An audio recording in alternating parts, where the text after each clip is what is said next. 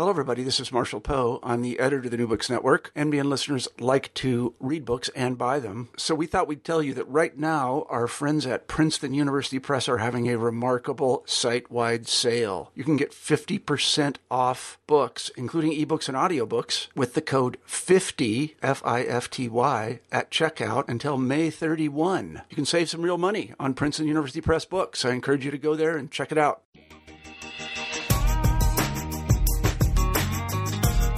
Hello, everybody, and welcome back to the New Books Network. I'm Marshall Poe, the editor-in-chief of the network, and each week we scour the internet looking for interesting books.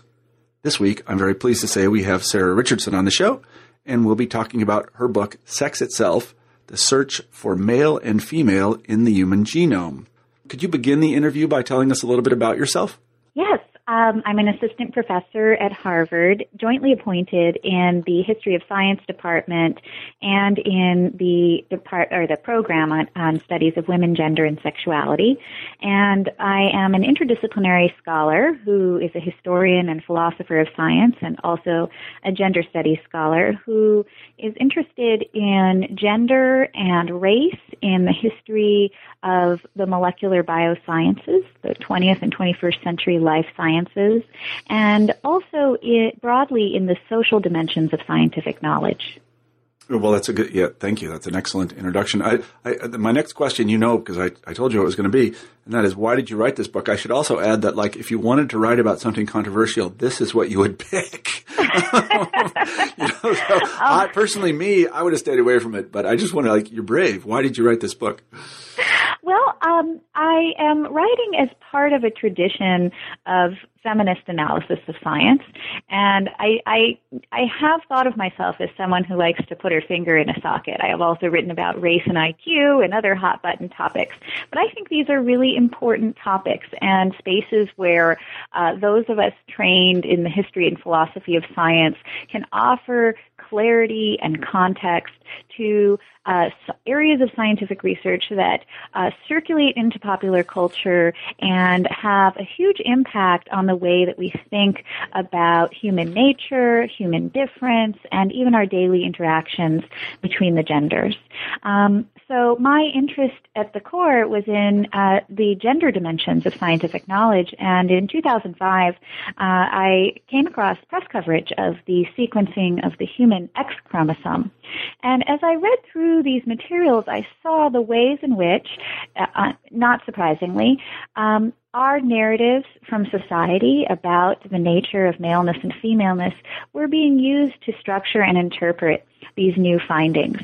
And I thought, gosh, has there been a history of genetic and genomic theories of sex differences? Here we have a hundred years of research and this really transformative new understanding of sex rooted in the very vivid binary of the X and Y chromosomes. And um, seeing that we didn't have that and that there was just ample rich material, I began to pursue a history of human sex chromosome research. Sarah, let's begin by getting the science down.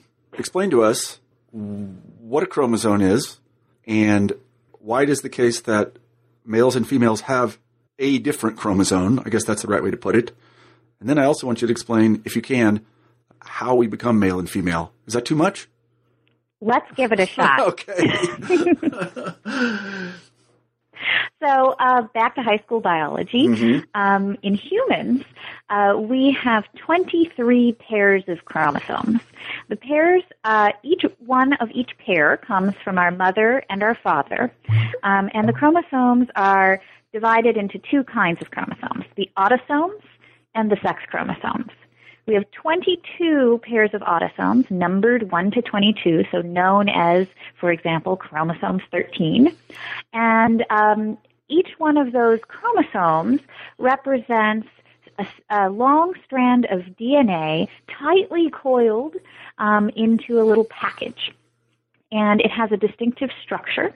And during the process of zygote formation, when you were first conceived, um, one chromosome thirteen from your mother and one chromosome thirteen from your father paired together, recombined, pairing up structurally and exchanging genetic material, um, and all of your twenty-two autosomes did this um, to produce the uniqueness, uniqueness that is you. When we sequenced the human genome, beginning around the uh, early nineteen nineties, um, we organized the sequencing of the human genome into chromosome-based consortiums, mm-hmm. because this is how important chromosomes are to the way we organize the genome.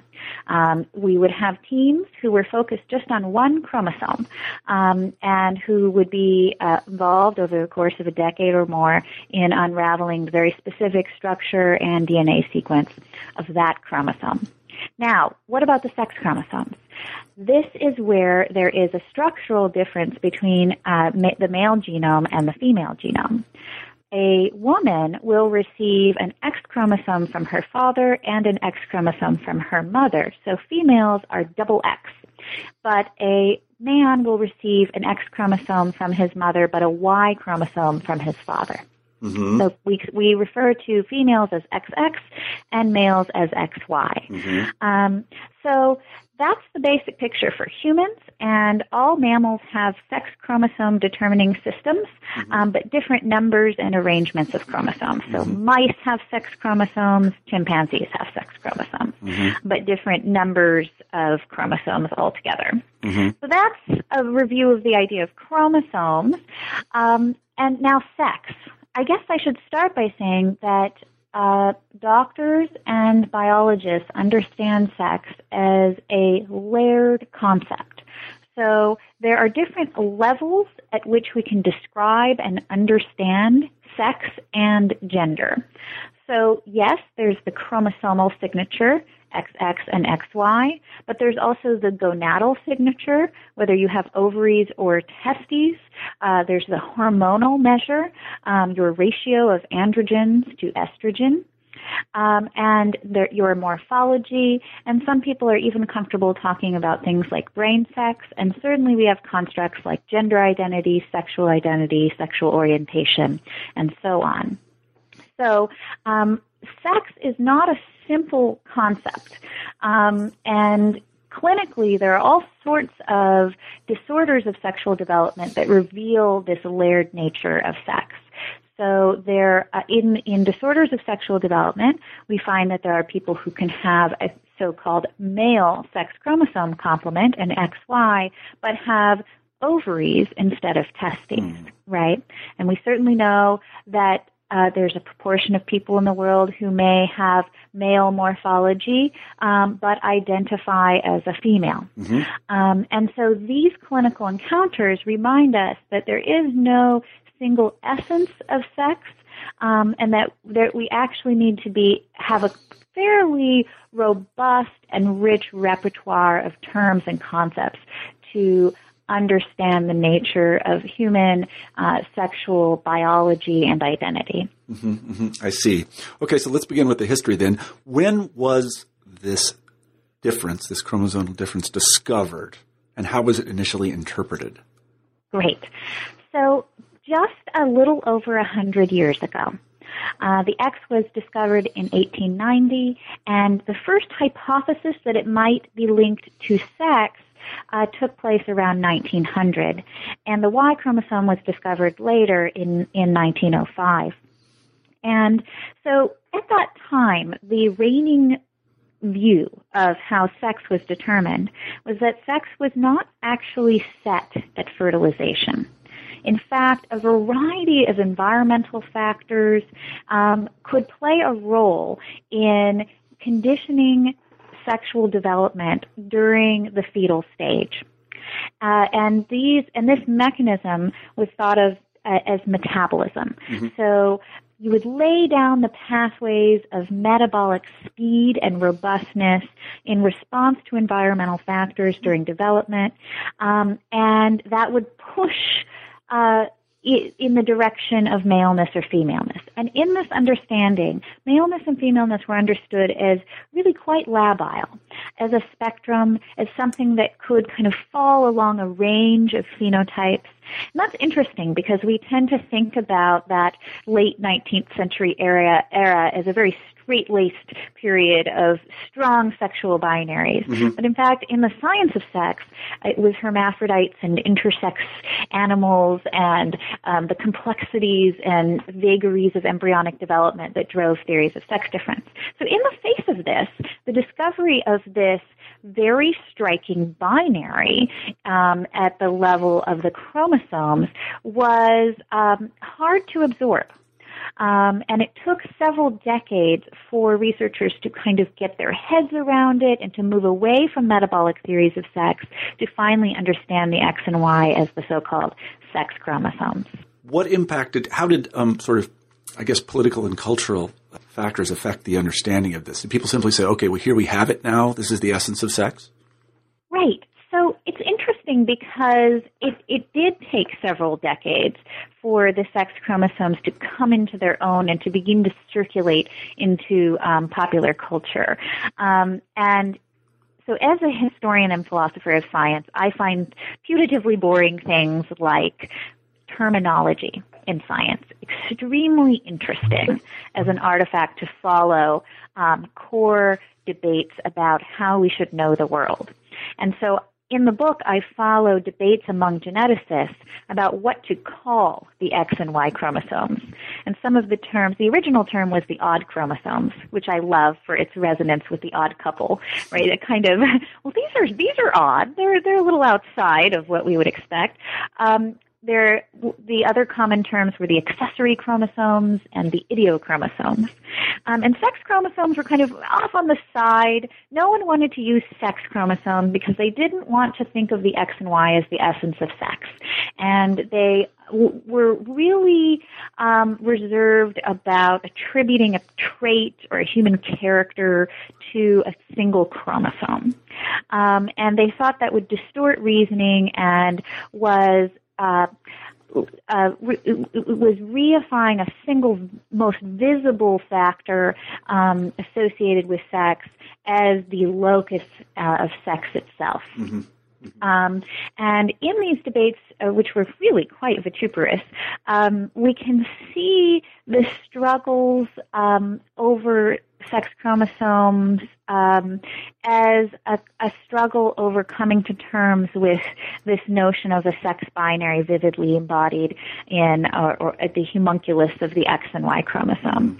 But over time, in response to developments in the science of sex, as well as um, developing Um, social and political controversies and debates around the nature of maleness and femaleness, um, we do the, the um, sex-neutral alternative term, terms are pushed aside, and the shorthand of the sex chromosome kind of wins the day.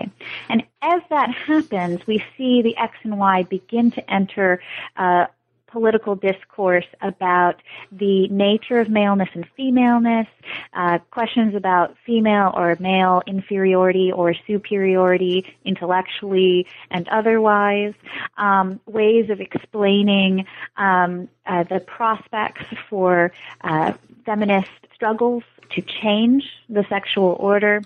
Um, and so that is the moment with, with the arrival um, at the term sex chromosome, the kind of sexing of these objects of biological knowledge and investigation, um, that the translation, translatability of these concepts um, for popular consumption uh, becomes especially uh, powerful. Mm-hmm. Well, I wanted to go on actually chronologically and also scientifically, because one of the things that was discovered, sex-linked traits. Yes. Uh, so how, how are these interpreted? How are they discovered and interpreted? Right. So it turns out that the sex chromosomes were very central to many of the key developments of twentieth century genetics.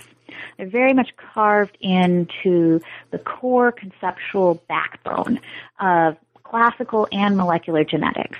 So um, some of your listeners might be familiar with the uh, American geneticist Tom and, Thomas Hunt Morgan, who famously at Columbia University in his fly labs uh, discovered uh, the, the phenomenon of sex linkage of traits. That is, he discovered Uh, traits that uh, appeared in males, but did not appear in their uh, female, or uh, I guess their their mothers. Let me give an example folks might be familiar with is hemophilia, mm-hmm. right, in royal yeah. families. Yeah. Skips a generation, appears only in males, um, and the only reason, the only mechanism that could explain that is X linkage. Mm-hmm. In other words, it's carried on the X chromosome and uniquely exposed only in males because there isn't a second X chromosome to compensate for the genetic mm-hmm. error. Mm-hmm. Um, and sex, what sex linkage did intellectually, we're talking about the nineteen tens and nineteen twenties here, is, is it was the first mechanism that allowed the location of specific traits to specific chromosomes, thereby affirming the theory of chromosomal uh, in, uh, inheritance.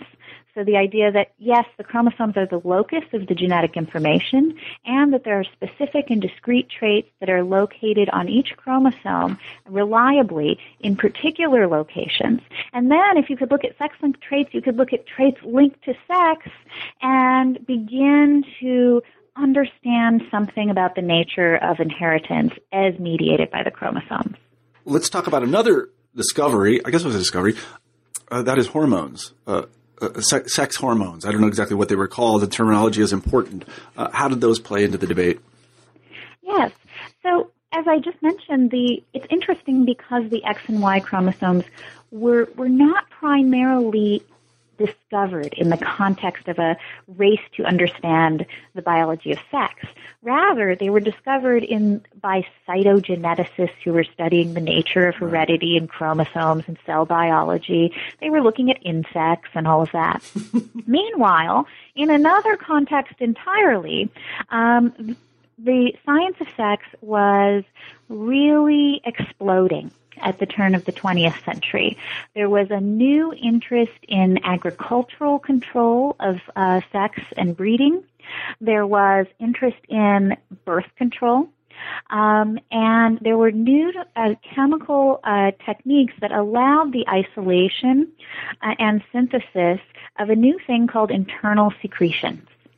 And um, as this heady moment of interest in sex and its changeability, the preservation of masculinity in the face of the rise of feminism, and so on and so forth came to a head, sex hormones um, entered pharmaceutical science, um, became hot topics of in social investment, government research investment, in the case of an interest in birth control and agricultural breeding.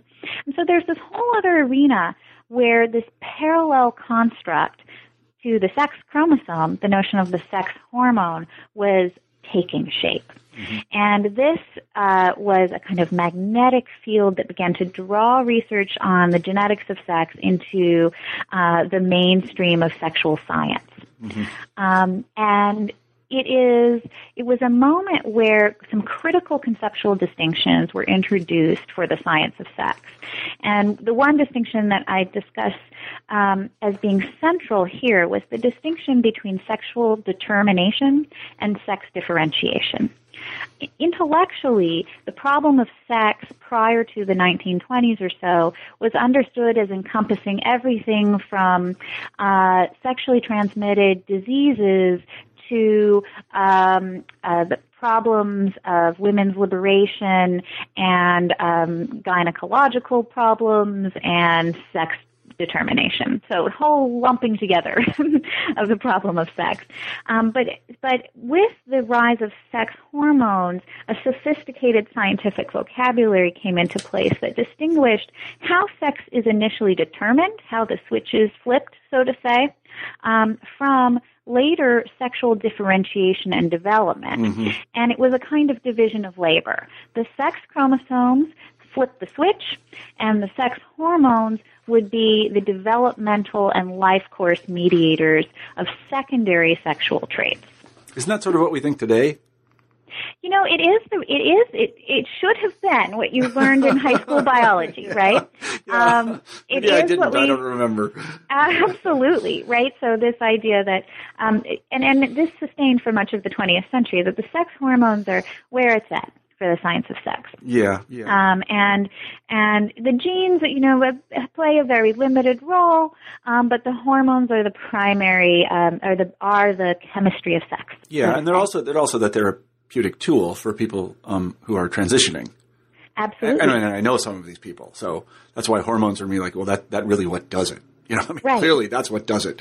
So. Um, All right, let's let's talk a little bit about something I, f- I always am a little bit confused by this, and th- th- this is people with the extra chromosome, and it's X Y Y for and then X X Y, and this was discovered in the fifties. Is that right? These sort of yes, right, but and that a lot was made of that.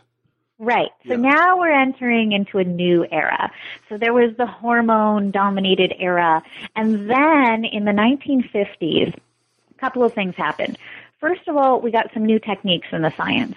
We uh, human chromosomes are pretty skittish and difficult to study, and so it's hard to get the right sample material. Um, but there was a new uh, technique called the buccal uh, smear um, that allowed the visualization of human chromosomes um, with high degree of precision in the processing of large amounts of human samples uh, using just things like cheek swabs. Um, and With this new technique, uh, scientists were able to determine for the first time the actual number of human chromosomes. So we're really talking about a baby science until the mm-hmm. nineteen fifties with respect to human uh, genetics. Uh, so previously it was thought that humans had forty-eight chromosomes, and the question of whether humans even had a Y chromosome was a matter of dispute. But in the nineteen fifties, it was confirmed that indeed humans had forty-six chromosomes and do have a Y chromosome in males. Mm-hmm. Um, so a breakthrough moment there. But in the process of doing, um, I, I, I said there were two things that happened. The second thing is we had the kind of post-nuclear era where um, atomic radiation was a huge concern, and massive amounts of funding went into studies to ascertain the mutability of the human genome. And this was a boon for chromosome science. It supported population-based studies of the normal and atypical human genome. And in this uh, work, uh, scientists were able to collect huge samples of human karyotypes. That would be um, the total uh, picture of a of chromosomes in an individual, um, that those twenty-two autosomes plus the two sex chromosomes mm-hmm. that I mentioned. Um, and in this process, they discovered certain chromosome anomalies. Um, but one of the most famous ones would be Down syndrome, right? Chromosome trisomy twenty-one. The uh, discovery that this uh, disease, uh, long known as mongrelinism, um, that occurred in every population, in every culture, Um, was, in fact, uh, caused by a duplication of chromosome twenty-one, so that the individual had, an, an, in fact, an extra chromosome. Um, and, oh, this discovery led to great hope that uh, many congenital and previously understood disorders would be illuminated by these new studies. One of the other exciting sets of findings that came out of these surveys is that there were a population, a certain population number of people in, in any um, population, that is, who had extra sex chromosomes. There were X X X individuals.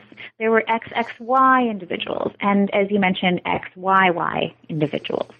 And so then this became a, a really hot area for investigation, for understanding the spectrum of sex and the role of genetics in it. Mm-hmm. Um, and one of my favorite examples is the case of the so-called X Y Y mm-hmm. super male. Mm-hmm. Yeah, that one uh, is still that one is still around. Well, it is. It's um, again going back to high school biology. Um, I speak with many people who learn this as a as a kind of um, easy to remember uh, example in their high school biology textbooks. Um, although um, the idea that having an extra Y chromosome is a is a medical problem or a syndrome um, is has now been thoroughly debunked. during the nineteen sixties and nineteen seventies, it was asserted that men with an extra Y chromosome had had a, the so-called super male syndrome, that with an extra Y chromosome, they were more aggressive. They were taller, they were stronger, they were like more likely to commit crimes. In essence, they were more male. They had an extra dose, so to say, of maleness. Mm-hmm. And um, this episode is now understood today to be a classic case of bias in genetic science, but also to be a classic case of the excesses of behavioral genetics, where a rush to judgment led to stigmatization of a certain population of individuals. Right. Uh, in time, the hypothesis was disproved. It turns out that individuals with an extra Y chromosome are not more aggressive and not more likely to commit crimes, um, although they are more likely to be a bit taller. um, yes. Um, oh, but boy. What's interesting about this was what it tells us about how we use the resources of gender to understand our objects of scientific investigation. It was just assumed that the Y uh, must be the carrier of the traits of maleness, and at the time, aggression was very central to the understanding of masculinity. Yeah. And the idea was that a, a very kind of crude idea, but it carried, it went so far, so interesting, um, it, that the Y was this extra dose of maleness or dose of aggression. Um, and so I look at how that resonated with the gen- gender politics of the time and how that reflects a particular way of investing the sex chromosomes with our ideas about masculinity and maleness, and how that indeed played a cognitive role in this uh, the construction of the hypothesis of the so-called supermale. Yeah.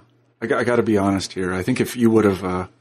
Somebody on the street would have asked me if somebody with the X Y Y signature was likely to be more aggressive. I'm pretty sure I would have said yes. I think I think I would have said that. But anyway, also, you know, I mean, it's it's it's definitely not gone, because I'm a big fan of the Alien franchise. You know, Aliens in that business, yes. Right? And the in the I'm actually just Googled it while you were talking, and Alien three, made in yes. nineteen ninety-two, has this in it. The double Y chromosome. Right, yeah. Yeah. Uh-huh, yeah, right. Who are extra dangerous. Yeah. Yes. it's, it's very much alive, and there was a television series yeah. uh, called X Y Y Man, totally. and um, it's just a great example of the circulation yeah. of ideas. Well, like I said, uh, you know, I'm pretty well educated, but I got to tell you, I think I would have said, yeah, it's a, I think I read an article in Scientific American about that. Uh. Sure, sure. So, and, and as one of the original researchers who, I mean, really, it's a about our conception of maleness, yeah. not our conception of, of double Y, yeah. but it's about our conception of the Y itself. So we should expect uh, people with a single Y, that is your typical male, right. uh, to oh, be yeah. a little aggressive, right? right? So exactly. it says something yeah. about our view of male nature. Uh-huh. It certainly does. So um, let's move on a little bit. And, uh, of course, the holy grail for genetic science is the gene that produces this, just that. Of course, it doesn't work like that, but... That's what they were all looking for, and they discovered this. It's called the S R Y gene. Is that right? Is that yes. Right? Yeah, the S R Y gene. Tell us about that. Well, um, another thing that came out of these, this work in the nineteen fifties was confirmation that the that there must be a switch for male sex determination on the Y chromosome. Mm-hmm. Uh, that is, you could show that in uh, individuals that were double X, so had the female karyotype but also had a Y chromosome, um, that they would have male gonads and develop as uh, uh, typical uh, male uh, morphs. Mm-hmm. So um, what that meant is that it was the presence or absence of the Y chromosome that in most cases determined maleness. And so in the nineteen eighties, when we had now some molecular techniques to start looking for genes, um, scientists began a search for what they hoped would be the so-called master gene of sex determination by scouring the Y chromosome uh, for such genes and doing the famous knockout experiments in mice, where you, um, you knock out one gene at a time and see what it does to sexual phenotype. Mm-hmm. Um, and in this process, they, they did discover a very significant locus in male testes determination known as the S R Y. Um, but what I show is, what I, the story I tell is how that story, that uh, finding crumbled um, during the nineteen nineties. Um, it crumbled, I argue, not just because the S R Y gene did not fit the model of a master molecule, that is it didn't activate anything. It turned out it had a parallel, uh, a very similar gene also on the X chromosome, right? So there were scientific findings. But it also crumbled because a very different model and picture of sex determination was intellectually reshaping the field. And that That picture of sex determination said, actually, the problem of sex determination is not identical to the problem of male testes determination. Mm-hmm. The problem of sex determination is one of pathways toward both ovarian and testicular sex determination. Um, and we should expect there to be multiple pathways, many genes not only located on the sex chromosomes involved, many opportunities for sex reversal, um, and uh, many factors, both pro-male and uh, pro-female, anti-male and anti-female, guiding this process. There should be redundancy. Um, there should be um, we we should be able to explain at the end of it the full differentiation of the ovary and the testes. Now, where did that idea come from? Um, I argue that it reflects shifts in broader thinking about sex and gender in the nineteen nineties. So, you know, my hypothesis in the book is our cultural thinking about sex and gender at any given time is playing a role in structuring the science.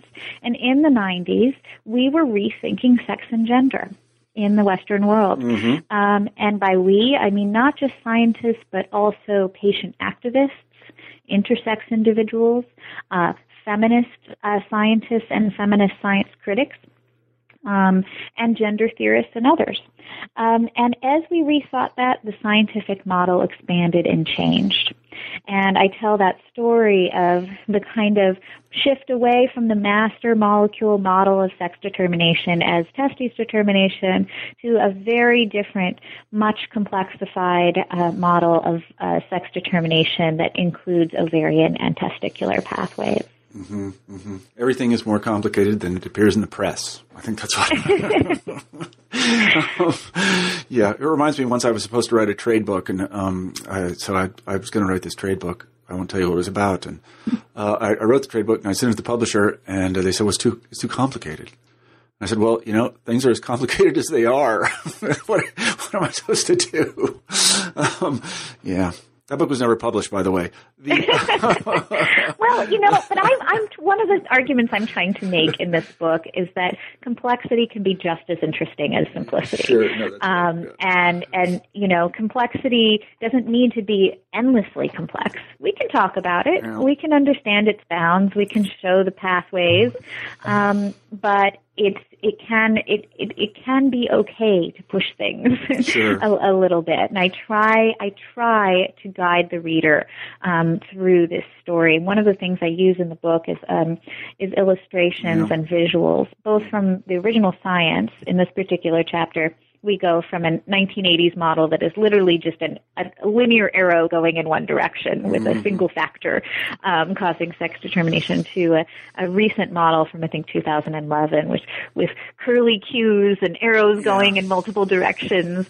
Um, but I also was able to work with a, a wonderful illustrator from Seattle to um, help illuminate, um, in, I hope, a fun and engaging way some uh, of the scientific it concepts. It certainly does. Um, the, the next topic I want to discuss, which is the next topic in the book, uh, hits kind of close to home because uh, I was actually at the Atlantic Monthly in two thousand two when I read the report on Eureka Alert about the Y chromosome and its troubles. Um, yes. And I remember being very excited by the story. I'm like, this, our readers have to know about this. So um, can you – and then finally in, in two thousand ten, a little bit late to the game, they, they did put uh, an article in the magazine on the cover, in fact, about it. Uh, you have some critical things to say about the science here and the way it was reported, so I definitely want to hear this. So the the, the theory that the Y chromosome is degenerating um, is – Uh, just ripe for a gender analysis. Oh, yeah. Um, it's not just the theory itself, but the, the interest in the theory at this particular moment. Right. Well, and I, I should say, you know, have somebody who studied this, it's absurd. I mean, like, it doesn't make any sense. Well, Why, I mean, you let's know, back up. Well, yeah, okay, so go ahead. I, it, it doesn't. It, it, you're right. The, the urgent public discourse about it doesn't make any sense because we're talking about will it will it disappear in ten million years or one hundred million years or you know. Um, so so it's really much more about our anxieties, I think, yeah. I argue, around masculinity in a post-feminist age. Um, but let me say that it's. Let's talk. Go back to the science. Um, One thing that genome science has been able to show us is that the X and Y used to be an autosomal pair. That is, as I explained earlier, an identical pair of chromosomes about three hundred million years ago. We're talking in mammals. Mm-hmm. And over time, as the uh, chromosome we now know as Y uh, got a the S R Y gene attached to it, which is one gene in a pathway of a sex-determining genes, um, the Y chromosome stopped recombining with the X chromosome. It stopped mm-hmm. doing that exchange I talked about, which is essential to chromosomal repair. Um, uh, in and and over time, it therefore lost, sloughed away genes. Yeah, I should say, I should say, if I could just interrupt for a second, the fact that it stopped recombining, though, was very important for the uh, science that I was talking earlier about. Yes, that was great yes, for us. Because the reason it stopped recombining is that it began to be passed clonally right. from male to male. That's just what we um, want. And this now allows us yeah. to trace patrilineal ancestry in ways that have been really interesting. Thank God um, for that. Go ahead. I'm sorry I interrupted. Yes. So, so Y chromosome ancestry testing is now hot yeah. business. Uh-huh. Um, but, but going back to this, this story of evolution, it, now today in humans, the Y chromosome is about a twentieth of the size of, uh, or of the uh, X chromosome. Has, oh, depending on who you talk to, somewhere between fifty and seventy-five genes compared to the X chromosome, somewhere between one thousand and twelve hundred genes. Um, so it's simply a fact, and it's a fact in all systems of sex determination in the natural world that use sex chromosomes, that the clonally inherited sex chromosome um, is loses content over time. Right. And in fact, in some mammalian species, uh, some species of wolves, for example, the Y chromosome has been entirely lost. Mm-hmm. So it's true that the Y chromosome, despite the unfortunate term degeneration, um, has, has over time lost gene content. That's part of its history. Um, now, so, so the question is, will it entirely disappear as it has in voles, and how soon will that happen? Well, you could see that as a highly political question. You could also see it as a very fascinating question in genome science, right? Just a theoretical question, right? Um, and, and so I look at debates over whether it is degenerating, or perhaps in a holding pattern, or even, as one scientist claims, regenerating. Um, and I look at how the scientists themselves have harnessed certain gendered scripts or narratives um, to pull together their own theories and ideas. Um, and I look at how they present their ideas to the public within a discourse charged by masculine uh, anxieties uh, in the face of post-feminist changes. So loss of, perceived loss of male power in the face of female advancements in society. Um, and I really... So the interesting thing to me is how this very particular gender politics of our current moment can once again be seen revealed within the debates and the science. And I, I believe we can do this without dismissing, dismissing the science as merely political, because my view of science is um, as a, as a very theory-laden practice in which we're dealing with Uh, a set of empirical facts that need to be interpreted um, with respect to a broader uh, hypothesis that is not fully determined by the evidence. And so we have to bring some assumptions to the table. And your view um, of maleness and femaleness, masculinity and femininity may be part of how you knit together and argue for your hypothesis. And I think that's the case in these debates over whether the Y chromosome is degenerating. Mm-hmm. And so how did – how again, let's go back to the science a little bit. So we know that it is getting smaller, or we think that it's getting smaller. Uh, makes a certain amount of sense. Uh, it obviously hasn't lost its – whatever function it has. We're not quite sure what that is, if the S R Y gene is part of the sex-determining gene that that maps these pathways. Mm-hmm. So that's all pretty sound. Uh, how is it uh, – I guess, I guess I have two questions. One, how, were people in the scientific establishment responsible for the way in which it was often portrayed in the uh, what we might call publicistic literature? Yes, yes. yes go ahead and so, talk about that. So I think so. And I think the right way to understand this um, is not to – I so – too often, our way of thinking about science and politics is to look at any occasion in which politics seems to be in the science as a case of gender bias, um, as a case of abuse of science or the infection of science by something that shouldn't be there. Um, instead, I think that scientists, entrepreneurs in the area of genomics um, are receptive to um, and use, indeed, popular narratives about gender to promote and frame their work. Mm-hmm. And they do this in ways that subtly inform um, their own theories within the science itself. And this itself should not be seen necessarily um, as an infection of science by politics, but as a way in which values and perspectives from um, our lives are brought into the practice of science. What is interesting about this very charged debate is that um, there is the popular receptive context, but there's definitely a way in which the I prof- profile in particular two two uh, scientists who've been prominent advocates of alternate views on the question of Y chromosome degeneration. But the way in which um, these scientists actively identify as feminist or anti-feminist, and the role that that plays in, I think, cognitively pulling together, collecting together their ideas under a structure that can be assimilated and understood by others. I don't know if this is a correct characterization of what you just said, but as somebody who was actually there on the scene in the press when this story hit and looking for something that we could put in the magazine, I wanted a scientist to gin it up for me. I wanted mm-hmm. a scientist to say, yes, the Y chromosome is degenerating, and this is related to uh, – the uh, you know decline of, of, of male status in the workplace.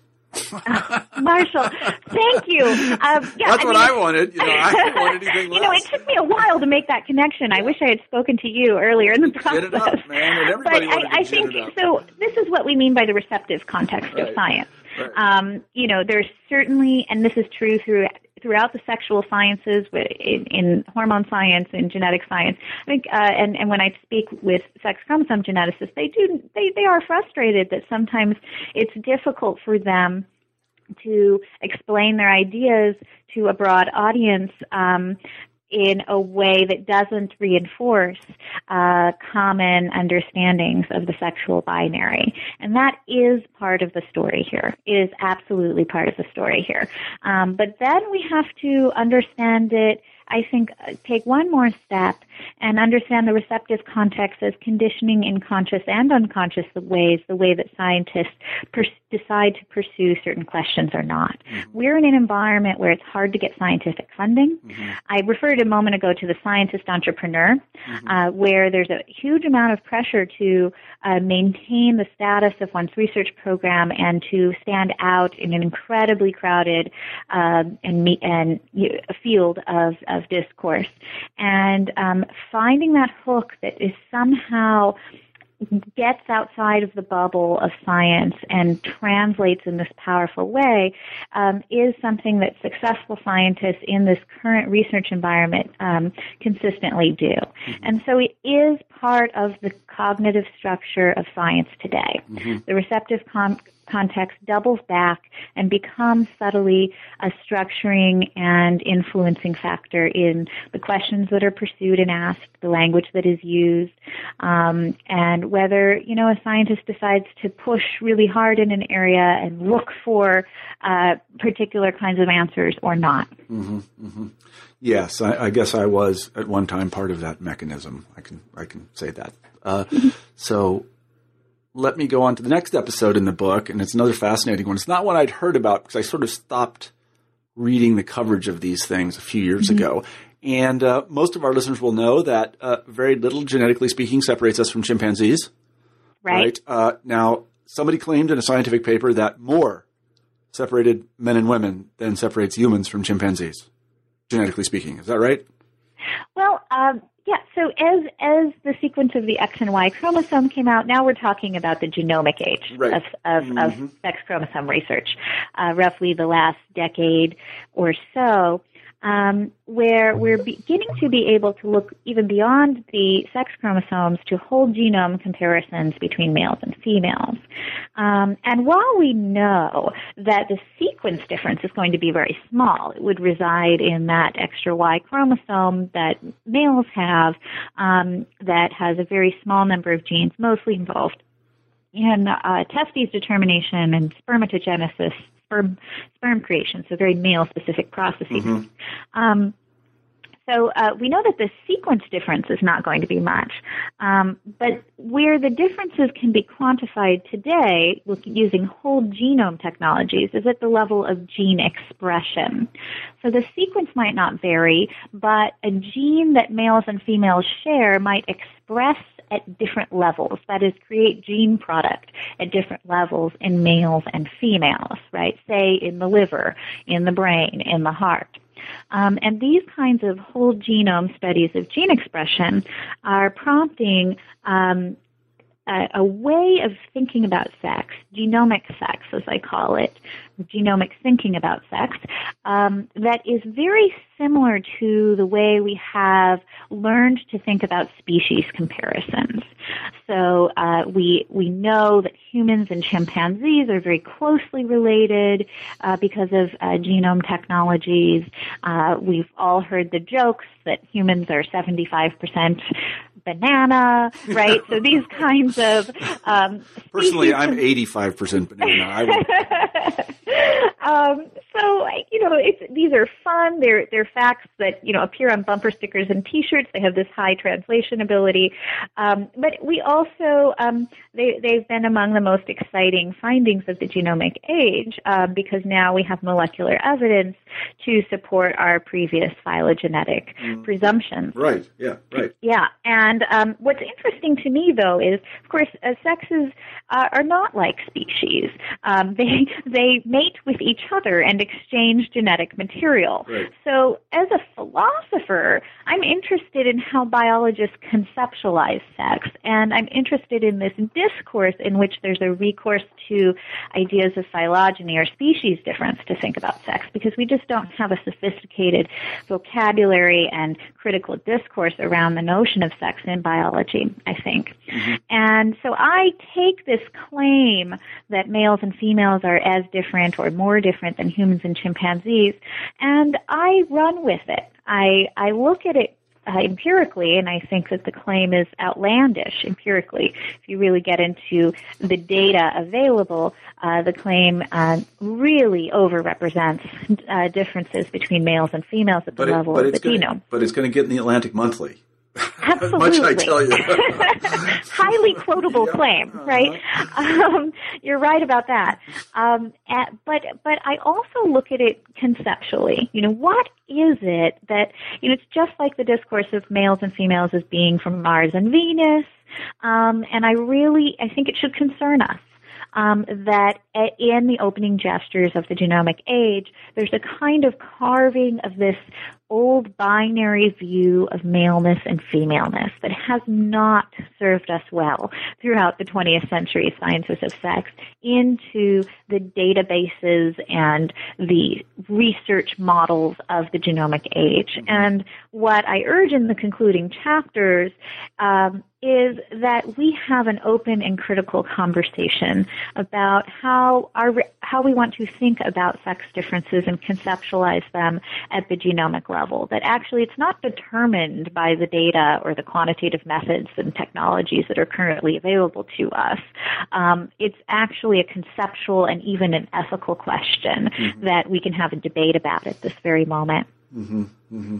I mean, I think one of the things that happens is these, I guess you might call them, I don't I don't know if this is the correct way to characterize them, but like neutral scientific facts, uh, people don't really find them very interesting. And so they make them interesting by relating them to other things, things that, that are, are interesting to them. And they often do so in an erroneous way. Uh, it, it, and so in that way, they the, the fact serves as a kind of false premise for a later argument. Um, to, to which right. the fact does not relate, really. Uh, and, and once it kind of gets into currency, then the, the underlying fact is kind of gone. It just becomes right. an argument about something of pertinence to people. So, I mean, I, I've seen that in my own life. Um, let me ask, I have two further questions for you before I let you go. One is, and in the final chapter of the book, uh, I don't know if this is a correct characterization, but you, uh, the way I think of it is this. If I were talking to somebody about the determination of sex and sexual differences on the genomic level, what should I say as a right-thinking person? Oh. You see what I'm saying? Like, well, what, what is what should I say? Right, right. Um, so, so I, I do want to just back up a moment and say um, that that I really do not think that that there is one right-thinking way. Uh, to think about the genetics of sex differences other than to approach it with an incredibly critical and open-minded perspective. Yeah, well, I don't believe uh, anybody about anything, to be honest with you, so that's a given. Exactly. So, so, so I would say um, that humans have been searching for the biological basis of sex differences for hundreds of years. And over time, as we have new technologies and methods and materialities for understanding the human body and biology and natural history, we have rearticulated those differences in various ways. And what's happening now in the genomic age is that we are rearticulating all of our previous understandings and theories of sex differences in the quantitative Uh, technologies of genomics. And so the interesting thing is um, how we will test and carry forward and um, revise and subtly shift those received ideas as we enter the genomic age. Um, and I do think, though, uh, so I do think that another wise thing to say is that we should not look to science to answer in some sort of neutral Um, outside of society and human values way, the nature of sex differences. But actually that conversation is a humanistic conversation. Sure, sure. Um, so those would be the two things I would say. That said, I would say that the genome suggests at the moment um, that there uh, that sex is complex. Um, that there are many pathways to uh, typical maleness and femaleness, that sex is certainly spectrum-like, um, and uh, that sex is mediated at, by genes over the life course in response to all sorts of factors, including reproductive status, uh, weight, nutrition, age, um, and environment, other environmental factors, and that as we enter an era where we move beyond just sequence to the interaction of the environment with the genome, um, we will again be recasting our understanding of sex differences. Mm-hmm. I, fi- I mean, I find all that quite convincing, especially the humility. Uh, one of the things I like to point out with people, people will sometimes say, well, um, science has progressed as far as it can. We know everything we can know. And I'm like, not Uh, because if you just look at what's been discovered in the last ten, twenty, thirty, forty, fifty years, our pictures of almost everything are different than they were. So just on the historical evidence, the things we're saying now are going to seem obsolete in ten, twenty, thirty, forty, fifty years. So we really have to remember that. We just don't know. What right. we don't know is a lot more than what we know. Um, and, and that's just about everything. So I, I like that part of it. Um, And, and I, I mean, I agree, I agree, I agree with it completely. Also, I like the idea of, of sex as a kind of spectrum, um, phenomenon, because it is. I mean, it just is. Uh, you, you can just look around you and see mm-hmm. that it is. Uh, there are just lots of different sexualities. They cluster, you know, but a lot of things cluster. Um, mm-hmm. And we don't impose any sort of, you know, binary on on these things that cluster. It's convenient to do so, but we should always recognize it's just convenient. That's all it is. It's not an apt description of the phenomenon itself. Um, and, and I like that very much as well. So here's the last question. I don't think you're going to like it very much.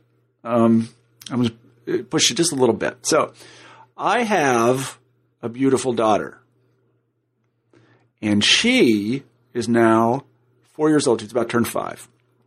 And she was raised by people, me and my wife, who uh, did not want in any way to suggest to her any gender stereotypes. I'm not saying we succeeded in this, but uh, she really loves pink and shiny, and she will only wear dresses, and she insists on dressing up before she goes out, and lots of things that which we think of as typical girly behavior.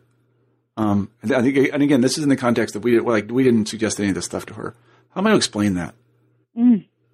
Well, I'm going to have Sorry to. About that. I am, you know, it's the people who work on the brain and on child development who have the most exciting things to say about this. And I will refer you uh, to um, Anne Foster Sterling's work um, on developmental dynamic systems theory and gender, um, and the, a, a really wonderful book that came out uh, two years ago um, called Brainstorm by Rebecca Jordan Young. Uh-huh. And that is about uh, a kind of a related inquiry to mine um, about neuroendocrinology. Chronological theories of gender development. Yeah, yeah. Um, and so I, this is not my area of no, research. No, I know it's not. I just like, but it, it, these are the kinds of questions because they're people's experiences of gender as being, you know, very hard to deviate from a certain path. Um, and, you know, I, so I, I myself cannot answer why your daughter loves shiny things. Um, although the forces for gender conformity among peer groups, um, even at a very early age, have been shown to be strong. Um, but the fact that there are large numbers of people who conform to our um, gender expectations um, should not lead us to assume that these performances are necessarily fixed. And I will just say something about my next project, which is about that was the my science. Next question. Oh, okay. Yeah. Well, it's about the science of maternal uh, effects. Um, and I will say that um, I discovered around the turn of the twentieth century uh, when the U S was, uh, decided to start collecting vital statistics on births. Um, they decided that there would be two colors of cards for de- collecting these statistics, one, one for males and one for females. This uh, comes from the Archives for the Children's Health uh, Bureau in Washington, D C And what color would the boys' card be? Blue. Yeah, it'd be blue. Pink. Ah! And blue for the for the girls. So that itself has changed in a hundred years. I think the Brit- I think the British painted, if I recall correctly, this might just be a ridiculous factoid. I think they painted a battleship pink. Right. You might want to look that up. You really might want to look that up because it's, yes. I have this vague recollection of them painting a battleship pink, like right. in World War One. But go ahead. I'm sorry. Well, yes, and, and so and so I think um, you know the the pink thing um, has you know there are very different intuitions about pinkness cross culturally yeah. and across time, um, and I think that indicates uh, something that we haven't talked about much in this interview, but about gender, yeah. changing conceptions of gender, um, as and and this to me is just absolutely fascinating, and uh, the ways in which they again. Um, These social constructs structure the way we think mm-hmm. about the world, the way mm-hmm. we order things, our very ontology, and our interactions with people, mm-hmm. with others. Well, that sounds like a really cool project, and I hope you come on again when you're done. You're going to be done in about, what, six months? That oh, right. Joke, yeah, just yeah, turn them yeah, out here. yeah, yeah, you marry that book, and you're going to be married to it for about ten years. You're going to divorce it. So anyway, I, I want to say thank you to everybody who listened to this podcast. It's been it's been really entertaining for me. I have to say that, entertaining and enlightening. We've been talking to Sarah Richardson about her book, Sex Itself, The Search for Male and Female in the Human Genome. So thank you for being on the show, Sarah. Thank you. And I'm Marshall Poe, the editor-in-chief of the New Books Network, and I want to thank everybody who listened to this podcast. Take care.